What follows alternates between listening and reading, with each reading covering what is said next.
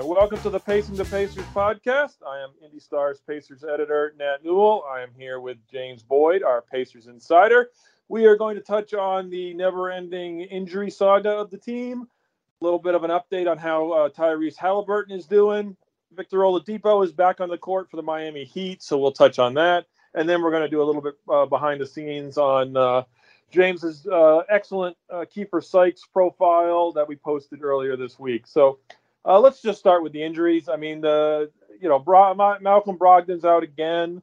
I went back and looked it up. He's had uh, missed 130 games, or he will have missed 130 games, counting the two this weekend for the concussion.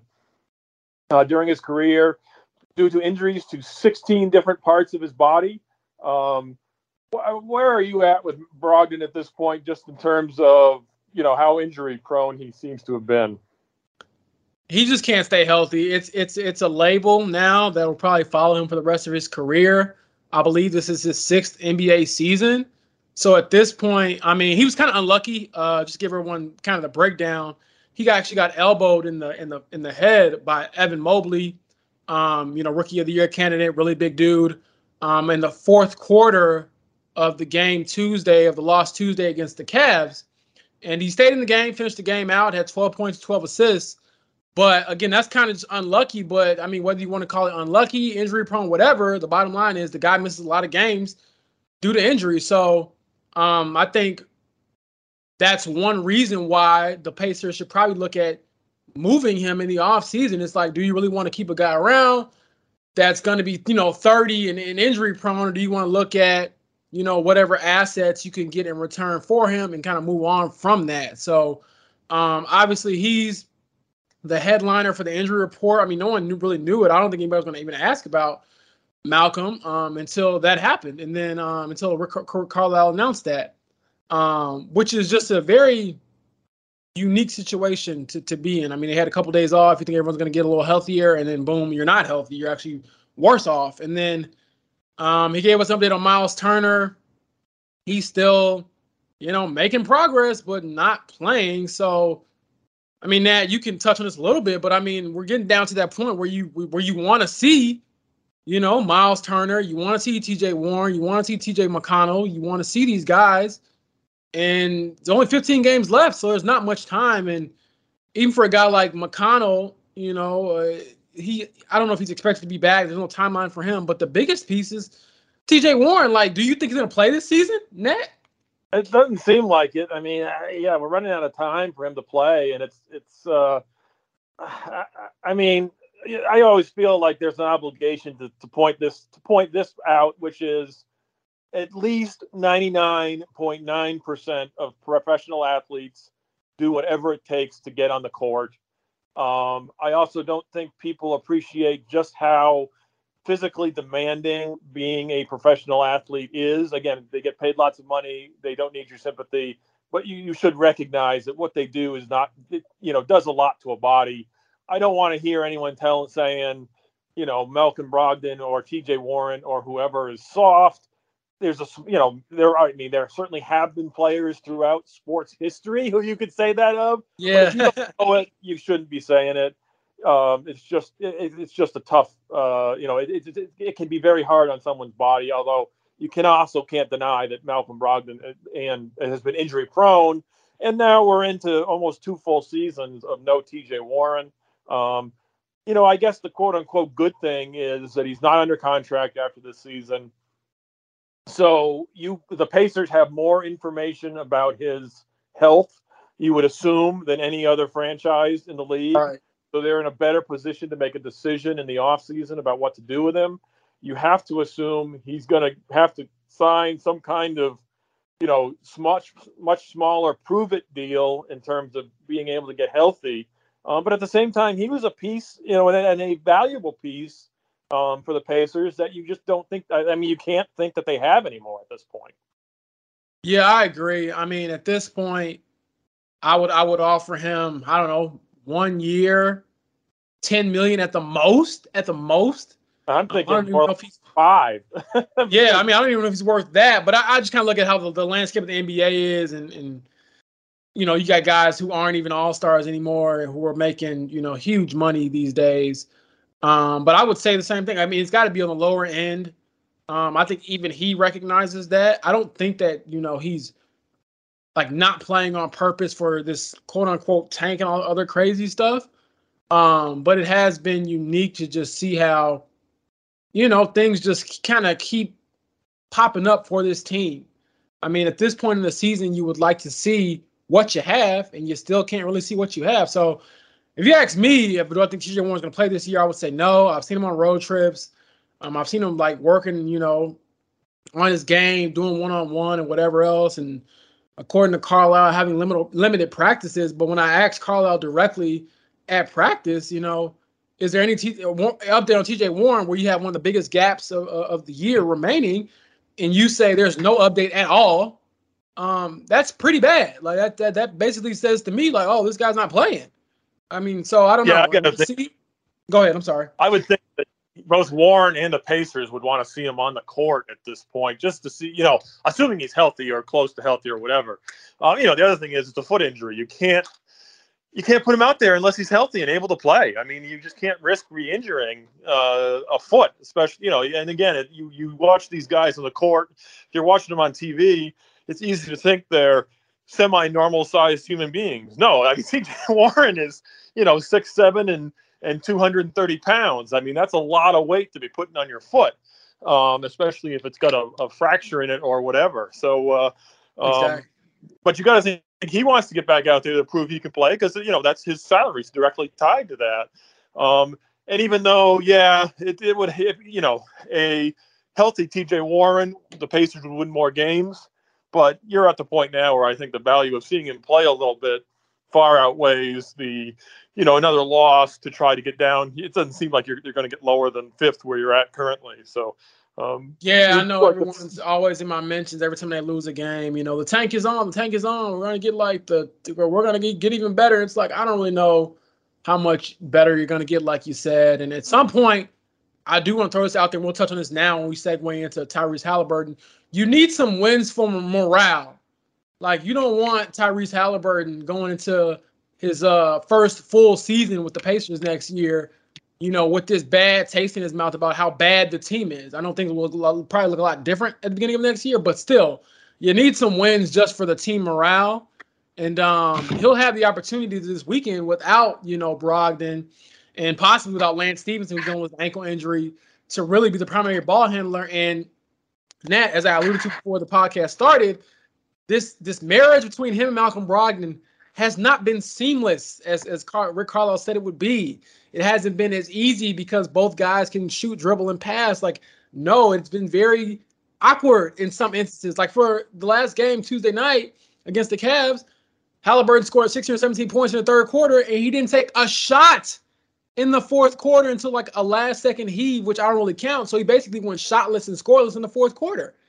Or I think he had two points on two free throws, something like that. But still, like that is very that's a weird thing to have. So I think you know, yeah, you could tell Harold Haliburton's getting kind of annoyed with the question because he gets asked it all the time, like, how do you get paired with, you know, uh, uh, uh, Brogdon and how you all work through it, how you pick your spots, and I mean, for the main parts of some of these closer games, he's been off ball and it hasn't, you know, gone very well outside of their Orlando game where Malcolm Brogdon had probably his best game of the season.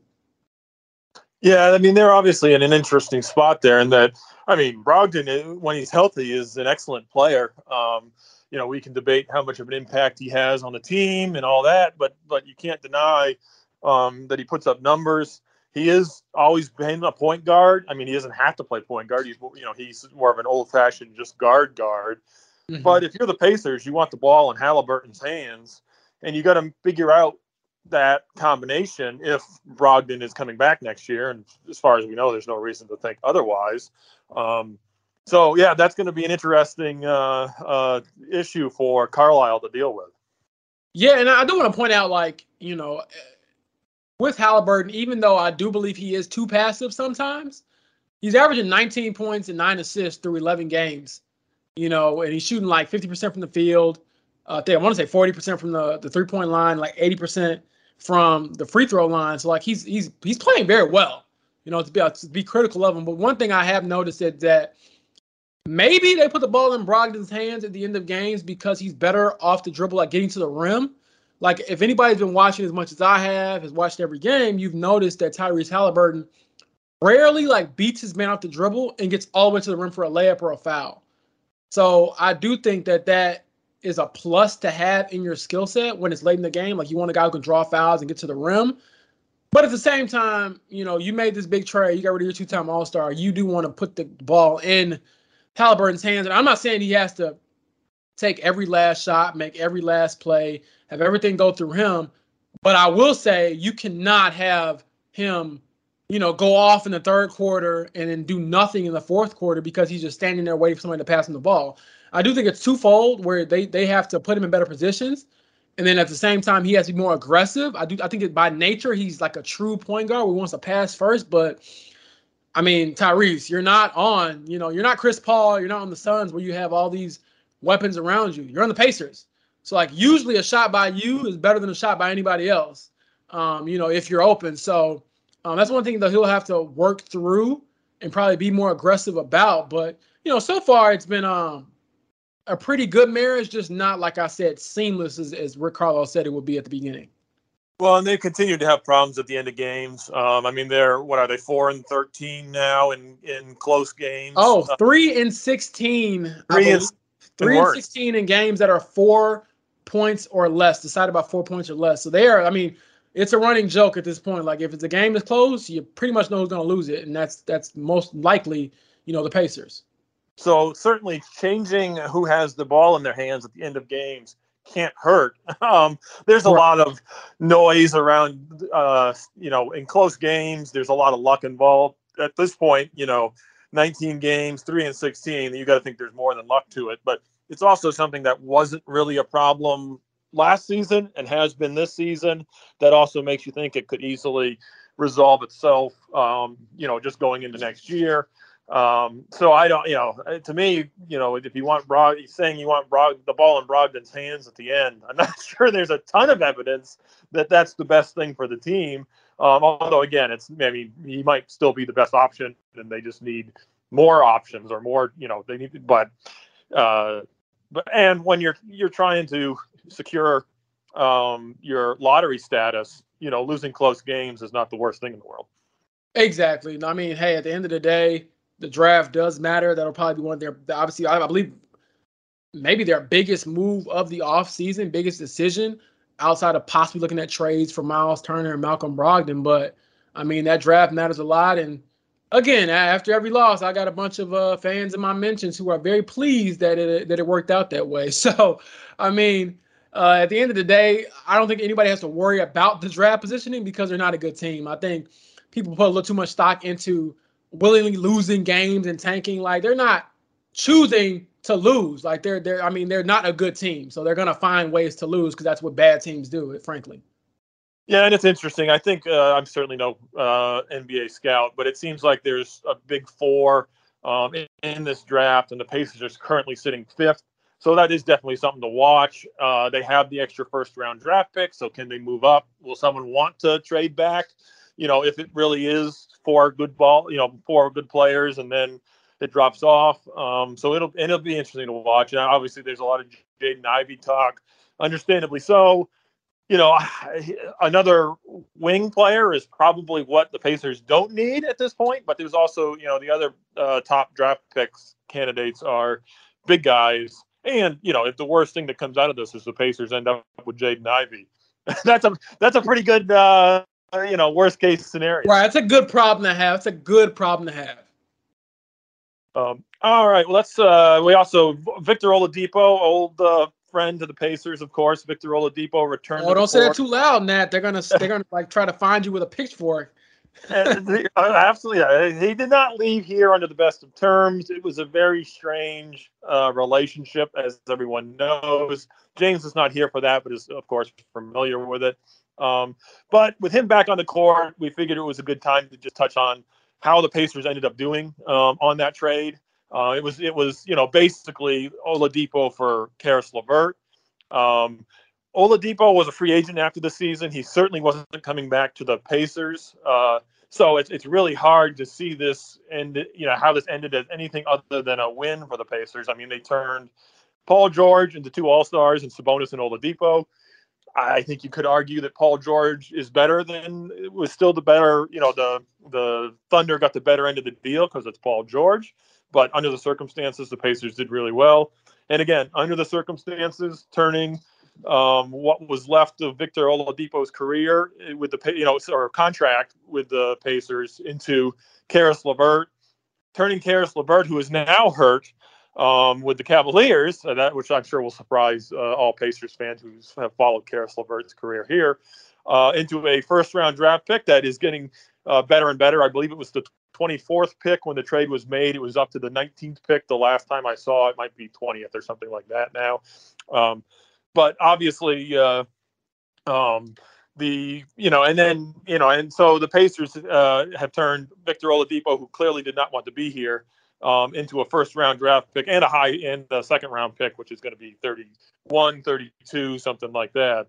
Um, I think you got to, if you're a Pacers fan, you got to be happy with the outcome uh, in that, you know, based on how things came, uh, you know, fell out, how they finished up.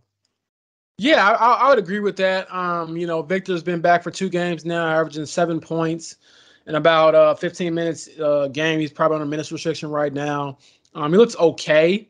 Um, and for the situation he's in now, he has way less expectations than, or, really burden than he would have if he was still with the Pacers. I mean, the Miami Heat are one of the best teams in the Eastern Conference. Uh, they've been to the finals before. So like anything he gives them at this point, basically like a bonus.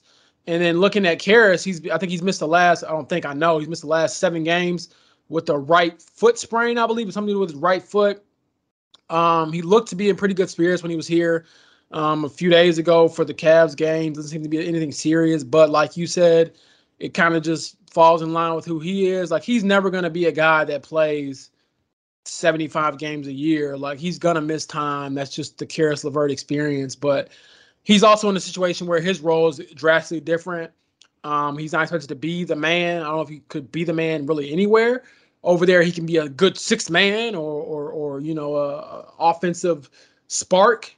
Um, but like you said, the, the pieces they got back um, are still kind of filling out. We'll see as far as how the draft goes and those experiences um, and, and how the draft picks kind of play out. But I would be pretty pleased with where they are now as opposed to where they are when, you know, this thing starts to kind of fall apart with Oladipo and, and obviously with with LeVert. And then now you got, as, you know, Pacers president Kevin Pritchard has said, you got your Andrew Luck, you got your Peyton Manning, and – Tyrese Haliburton, which I'm not like super high on that analogy, just because I think, you know, Peyton Manning and Andrew Luck both came in with extremely high expectations to be the guy. Tyrese is, you know, a good player. Is he going to be like a all-star MVP, you know, perennial all-star MVP type of cap, type of player? I don't know about that, but you know, we'll see. Um, he, he definitely got you know some upside to him and um, you know, along with some other guys on the team, you know, Isaiah Jackson, uh, you know, Jalen Smith, if they can afford to keep him, um, Chris Duarte, and others. So it is a, a good situation to be in for the Pacers. Um, well, I'll, I'll, put it like this: it's as good of a situation you can be in for a team as bad as them. That's kind of how I look at it. Well, it is, yeah. You look at the, the the Oladipo stuff, and I, I mean, the on the one hand, and I've said this something along these lines before. I don't think you can criticize Pritchard like for the individual move because I think they they they they came out ahead. I don't know if they came out necessarily ahead, but they you know they certainly are doing better than if they had kept Oladipo um, by a long shot. At the same time, as a small market team, you know it, it does call into question where you're turning Oladipo, who was an All Star, into Caris LeVert, who's a good player but not an All Star, and you're turning him into a you know the the twentieth pick in the draft or something like that, which may end up being nothing. um, so right. it, uh, it's a tough spot to be in when eh, when you you basically your margin for error is so thin. You've got to you've got to hit on one of those two draft picks and your odds of hitting on the one of those two draft picks, I mean, it's they're okay, but it's not. You're not the, you know, the probably it's less likely you're going to get a player as good as LeVert or Oladipo than it is that you're going to find one in, at those, you know, at that kind of pick. Those two, that you know, the number 20 pick and the number 31, 32, whatever it's going to end up being from the Rockets. Um, exactly. So it, it's a tough spot to be in. Uh, you know, when you're when you're a small market team, because as everyone knows, you don't have that margin for error. But uh, uh, well, let's talk to something a little bit more positive, which would be your your big piece on Kiefer Sykes, the uh, you know, backup guard for the Pacers right now, but he's got an incredible backstory. Uh, just sort of, uh, should, everyone listening, you should go to IndyStar.com and check it out on our Pacers page. But just sort of take us through it. How did that story? When did you first get the idea for the story, and how did it all come together? Yeah, so this was insane, and one, one I would say, give big shout out to, to Nat for uh, you know, dealing with my multiple pump fakes and when I was gonna turn the story in because every time I thought I was getting close to being done, I would talk to Kiefer, clear up some details, and he'd drop a gem, and I'm like, what? like you didn't tell me this at the beginning, my man. Like you, you know, I'm doing this story. You didn't think this part about you know whatever else wasn't important. Um, but I was proud to finally get it done. Couldn't tell it all. There was a lot of stuff I left on a chopping block. Um, but the idea for the story started when we first got a chance to interview him after he got picked up originally by the Pacers. Um, and well, not originally, but I will say he got uh, picked up um, during the middle of the season because he was with the team during preseason, He got cut, then he came back after playing well with the Mad Ants. And he, you know, on the first day, I believe he said something like, you know, I got one of the best stories ever. And I remembered him from the TBT tournament where he made this million dollar shot. And I'm like, okay, this guy's from Chicago. I know a little bit about about him. And they mentioned the documentary about him, Chi Town, which is on Amazon Prime. Um, I watched that about a week after I met him. And from there, the wheels started turning. I'm like, you know what? It would be really cool to kind of dive into everything in this documentary and kind of pick up where the documentary left off, which was him going from high school star to playing in South Korea. And um, as I'm sure you saw in that, like the story is incredible. Like, I mean, the stuff that he went through, um, the passing of his father after his freshman year, James Sykes, who was the inspiration, um, and kind of navigating the grief of that and then also um, you know, his his mom raising both of his children while he was in college and overseas. You know, Kiefer had his first child when he was 16, second child when he was 21. Um, and he was saying like, and this I didn't put this in the story, but he was saying like a lot of people expected that to be like his downfall, like being a young parent, having a kid really young, and um, not being able to sustain the you know, work life balance of trying to chase your NBA dream, chase your basketball dream, and raise your kids and be a great father. And he's a really good father, but he had a lot of help from his mom. And then it kind of segues also into his overseas journey, um, playing for an Italian team and, you know, not getting paid one time, losing out on 50, 40, 50 grand, as he, as he put it, um, and, and, and still staying overseas. And, and oh, it was, it was incredible. I mean, there are so many gems, and you, and the the hardest part when you do a long form piece, as you know, Nat, is like, okay, you got all this information. What part is the best part? Like, what parts do I leave in, and what parts do I do do I leave out? I mean, there there's certain things where I was just like, I, I can't tell it all. Like, even for example, he's living here now in Indianapolis with his um with his sister and his son and then his his daughter actually lives, I believe, in Arizona with the with his uh with his child's mother. Like both of his children have the same mom. And for now, she she they had to separate because of his situation playing in the NBA. And he said the plan next year is to for next season or even wherever he is, whether it's with the Pacers or someone else, is to have his family all kind of back together. But for now, he had to just do it that way to maintain. And you know, so it was a it was a fun story to put together. One that very um, triumphant, I would say. Um, and the the biggest, I'll press it, the coolest quote out of the whole thing, probably the last quote, which is why I put it there. He was telling me he calls this thing the hero's journey. If anyone into, into comics, you kind of know the hero's journey. You the the hero goes off, you they face adversity and they come back throughout this really crazy, you know, timeline as a transformed person. And for him, one of the coolest quotes is him saying, like, I got cut by the Pacers, you know, during the preseason or whatever. I had a, I had a camp to do, you know, uh, for, for one of my, uh, you know, youth groups or whatever. And I told him, you know, hey, yesterday I got cut by the Pacers, but I'm going to keep trying to make it to the NBA. And then being able to come back later at a different camp and tell him I made it. So that was a, uh, that was a heck of a story, man. Heck of a ride. Um, and again, it just took me so long to put it together because there's so many layers to his story of being doubted, of being overseas, of betting on himself.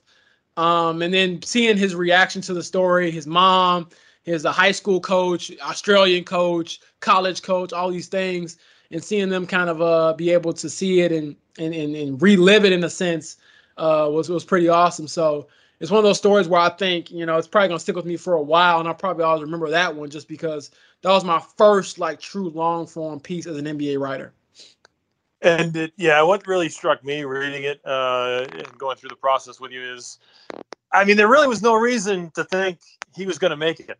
I mean, it yeah. I mean, obviously a a really you know a great high school basketball player, but he's he's 5'10", 5'11". It's really hard to make it in the NBA at that size.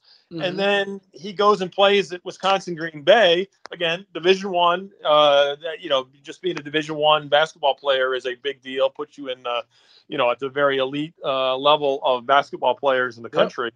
But it's still Wisconsin Green Bay. It's not producing a ton of uh, NBA players.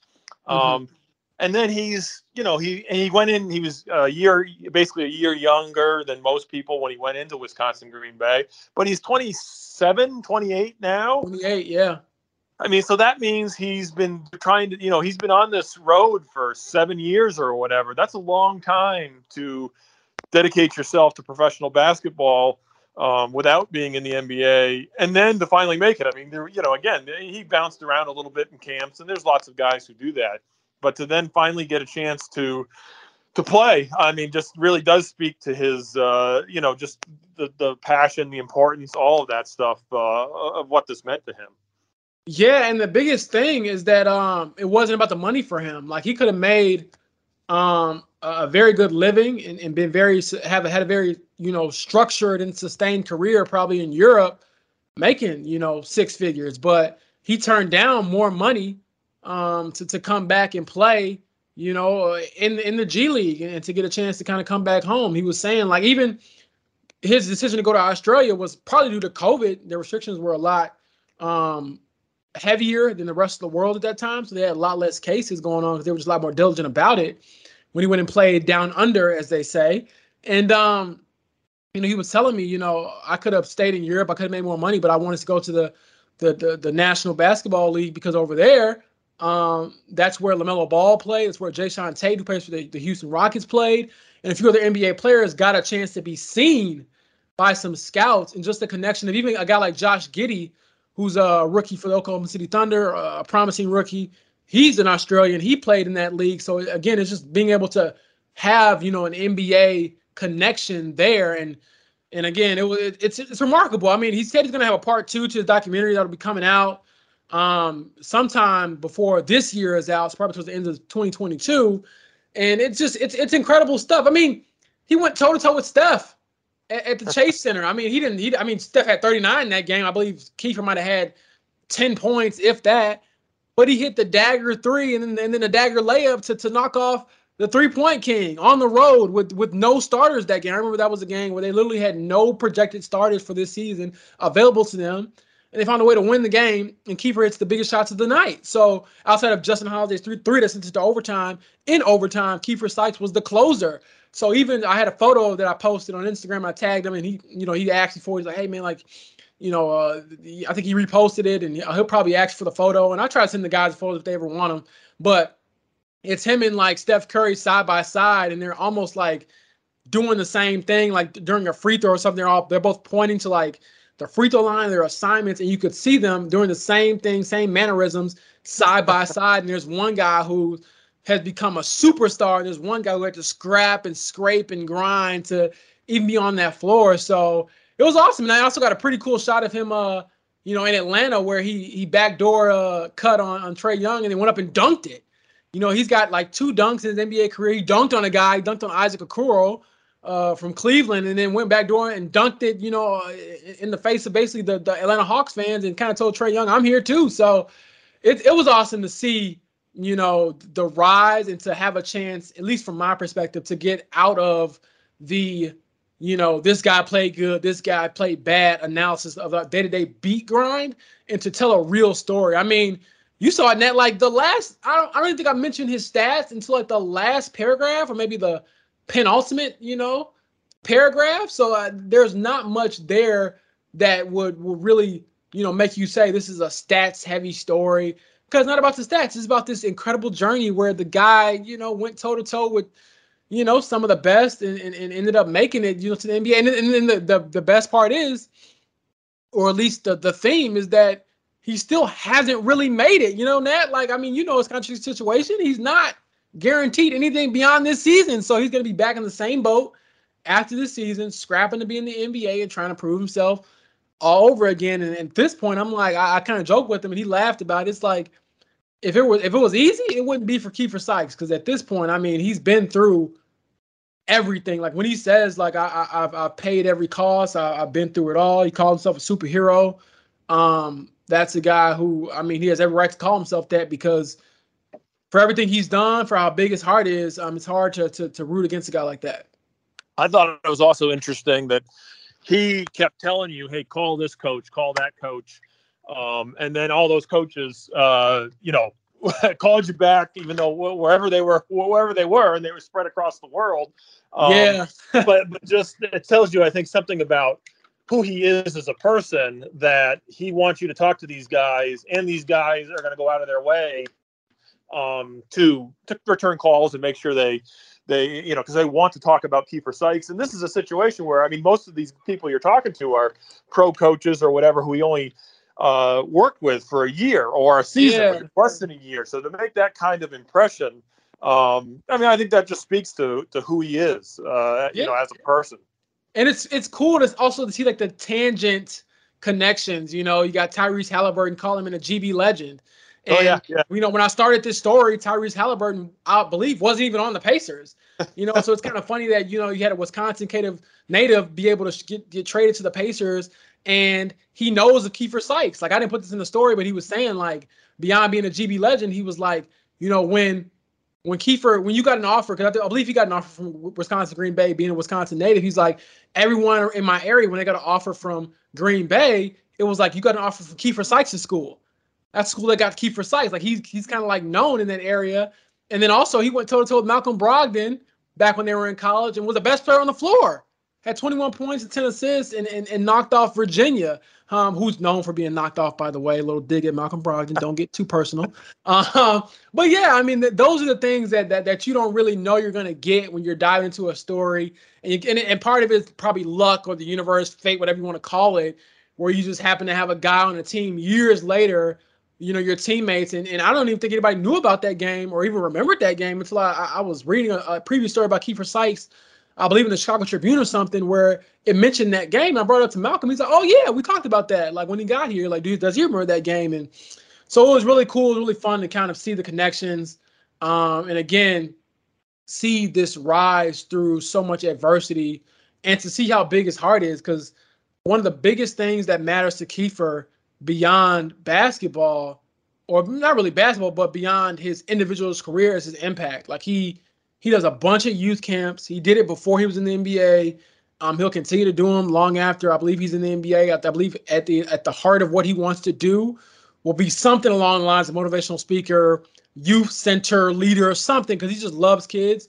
Um, and even some of his uh, you know, close family and friends was telling me like there's times where Kiefer could go and work out with other pros or NBA players. He'll work out with the local high schools in Chicago. He'll work out with you know grade school kids just to tell them like, hey, uh, you know, you can do it too. So um, it was a fun story. One of those ones that makes you feel good about life, especially in a season like this. You know, you got to find things that are positive, um, it can be hard when there's a lot of losses kind of stacking up. But um, I, I did thank him for trusting me, and I believe um, through that story, you know, it'll probably impact a, a, few more lives just because, as he put it, you know, that's the that's the hero's journey, and you got a chance to kind of get a glimpse of it. So it sounds better now, but it was it was you know having some candid conversations with him. It was awesome to kind of get him to kind of peel back the curtain of the doubt, the the not knowing, the the you know the tenacious self belief when he was counted out overseas and and even just the culture shock of going to South Korea. Like I was asking him, like, dude, you could go anywhere you know, overseas and you went South Korea at first. He was like, yeah, man, I, that was the one I, I wanted the, the, the, hardest challenge. I thought would be the best fit. And he goes over there and can't speak any language, Nat. Never knew the language. He was telling me he never knew what his teammates said. So he's, you know, he said his only quote unquote friend was his translator, which was his driver, because he couldn't even drive over there because they drive on different side of the street. So um, he's got a he got a heck of a story, man. And, it, like you said, it was cool to see so many people being willing to to talk to me, to work with me. I mean, Australia, I believe, is like 11 or 12 hours ahead. So I was uh I was gonna catch a flight actually. The last trip I went on, I was going, I believe it was Orlando, and I had to get catch a flight at like 5 a.m. or something. I was, I was I was up early, 4 a.m. our time, and I was, you know, on the WhatsApp, you know, messaging his his uh his Australian GM, and the GM put me in contact with the coach, and you know, everyone's calling me mate, you know, because that's that's their little slingo, their their lingo or whatever. And they all were so excited to talk about Kiefer and the impact he had on one season, one expansion, you know, team in their second year, taking a bet on Kiefer Sykes. And I could go on and on, but just read the story, subscribe to Indy Star, not for just my work, but that those are the type of stories you want to tell. And I believe that matter more than again the day-to-day injury update. Like, of course, I'm going to do that because that's the job. But I think those stories um, being able to mix in some of those bigger pieces definitely like you know makes this season more worthwhile from a fan standpoint and from a writer standpoint. Well, as uh, James said, please go to IndyStar.com and check out the story and all of James's work. Uh, no one uh, covers the Pacers like IndyStar. And thank you for listening to the Pacing the Pacers podcast.